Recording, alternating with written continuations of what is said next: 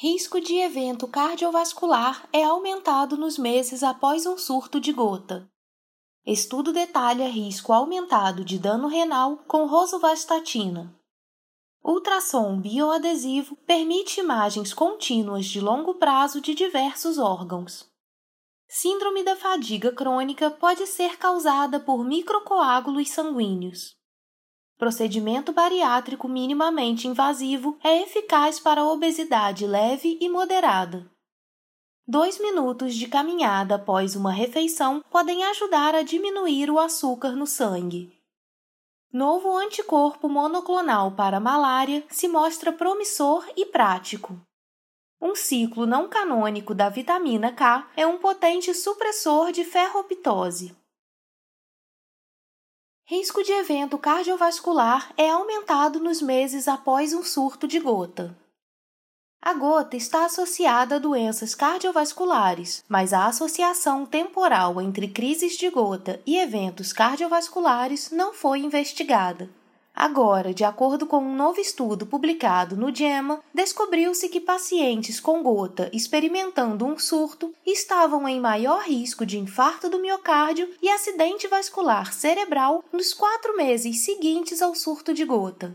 O resultado do estudo, que envolveu 62.574 pacientes com gota, demonstram que os pacientes que sofreram um surto de gota tiveram quase o dobro do risco de um evento cardiovascular nos 60 dias após o surto, com risco residual observado até 120 dias após o início do surto de gota.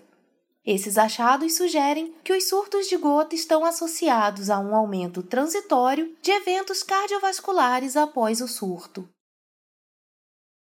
Estudo detalha risco aumentado de dano renal com rosuvastatina.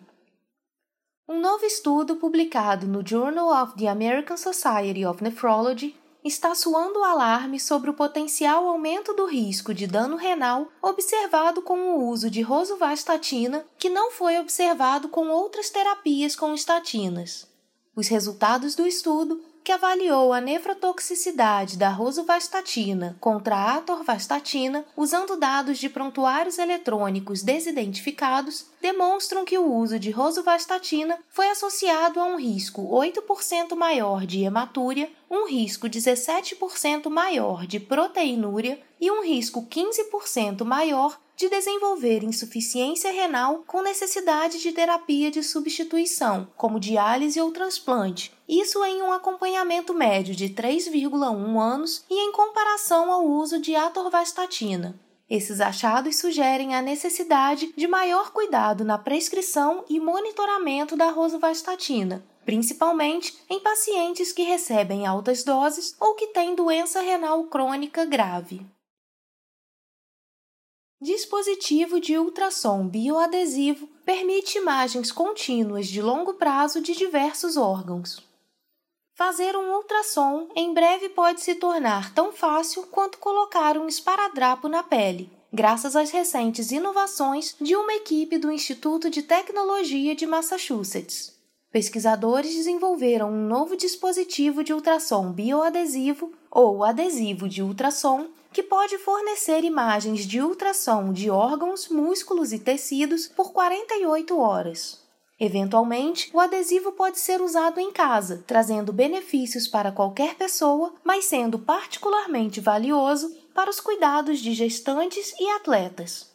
O dispositivo foi descrito em estudo publicado na revista Science e consiste em uma sonda adesiva fina que pareia com um acoplante semelhante à gelatina, que facilita a transferência de ondas ultrassônicas. O adesivo permite imagens tanto próximas à superfície quanto em até 20 centímetros de profundidade. Testes em vivo mostraram que o dispositivo pode ser usado confortavelmente por 48 horas e conectar a matriz a uma plataforma de ultrassom disponível comercialmente permitiu imagens contínuas de ultrassom da artéria carótida, pulmão e abdômen. A síndrome da fadiga crônica pode ser causada por microcoágulos sanguíneos. Microcoágulos que bloqueiam o fluxo de sangue e oxigênio são uma possível explicação para sintomas longos da Covid, como exaustão e névoa cerebral. Agora, parece que eles também podem ser culpados pela síndrome da fadiga crônica. Um novo estudo publicado no periódico Pharmaceuticals aponta que pessoas com síndrome da fadiga crônica podem ter pequenos coágulos no sangue. Esses microcoágulos podem ser responsáveis pelos principais sintomas da doença, que incluem exaustão persistente, dor e confusão mental.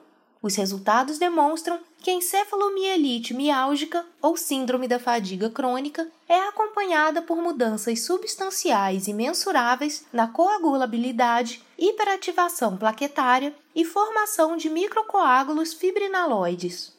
Estes microcoágulos, em particular, podem contribuir para muitos sintomas da encefalomielite miálgica, através do bloqueio temporário de microcapilares e, portanto, isquemia, além de poderem danificar o endotélio.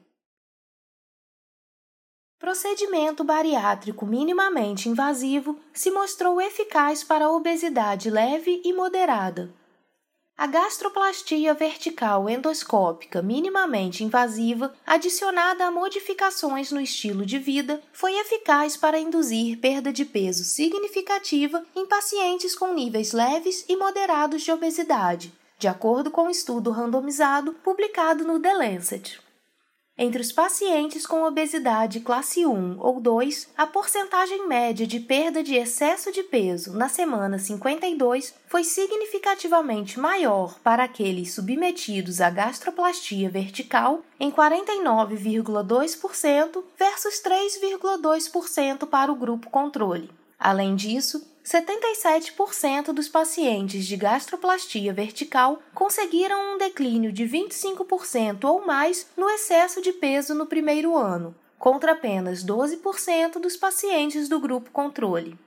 Quanto à perda de peso total, os pacientes submetidos à gastroplastia vertical tiveram um declínio de 13,6% no primeiro ano de pós-operatório, em comparação com apenas 0,8% para o grupo controle. O estudo concluiu que a gastroplastia vertical endoscópica é uma intervenção segura que resultou em perda de peso significativa mantida em 104 semanas, com importantes melhoras nas comorbidades metabólicas. Apenas dois minutos de caminhada após uma refeição podem ajudar a diminuir o açúcar no sangue. É sabido que caminhar 15 minutos após uma refeição pode reduzir os níveis de açúcar no sangue, o que pode ajudar a evitar complicações como diabetes tipo 2. Mas uma nova descoberta mostra que apenas alguns minutos de caminhada podem ativar esses mesmos benefícios. Em uma meta-análise publicada recentemente na revista Sports Medicine, os pesquisadores analisaram os resultados de sete estudos que compararam os efeitos de sentar versus ficar em pé ou caminhar em medidas de saúde do coração, incluindo níveis de insulina e açúcar no sangue.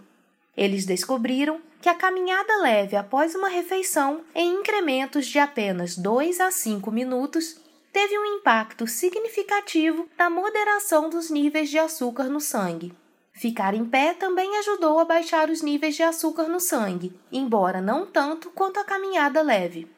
O estudo concluiu que interrupções curtas frequentes ficando de pé atenuaram significativamente a glicose pós-prandial em comparação com a posição sentada prolongada. No entanto, a caminhada de intensidade leve representou uma interrupção superior.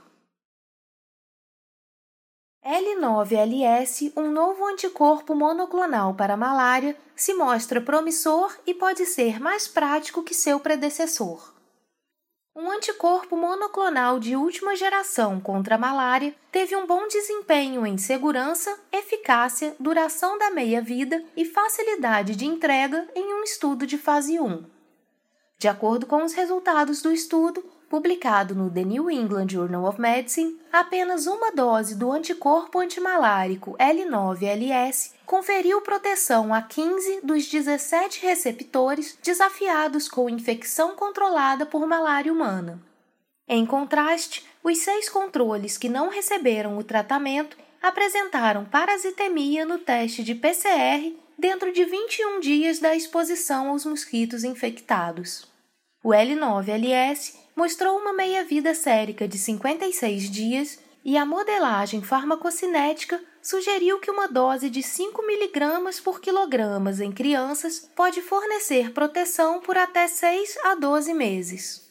Neste pequeno estudo, portanto, o L9LS administrado por via intravenosa ou subcutânea protegeu os receptores contra a malária após infecção controlada, sem preocupações de segurança evidentes.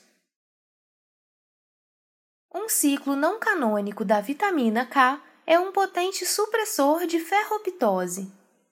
A ferroptose, uma forma não apoptótica de morte celular marcada pela peroxidação lipídica ferrodependente, tem um papel fundamental na lesão de órgãos, doença degenerativa e vulnerabilidade de cânceres resistentes à terapia. Neste estudo, publicado na revista Nature, mostrou-se que as formas totalmente reduzidas de vitamina K conferem uma forte função antiferroptótica, além da função convencional ligada à coagulação do sangue. A proteína 1 supressora de ferroptose, FSP1, reduziu eficientemente a vitamina K à sua hidroquinona, um potente antioxidante de captura de radicais e inibidor de fosfoperoxidação lipídica. Esses achados demonstram que o ciclo não canônico da vitamina K, dependente de FSP1, pode atuar para proteger as células contra a peroxidação lipídica prejudicial e a ferroptose.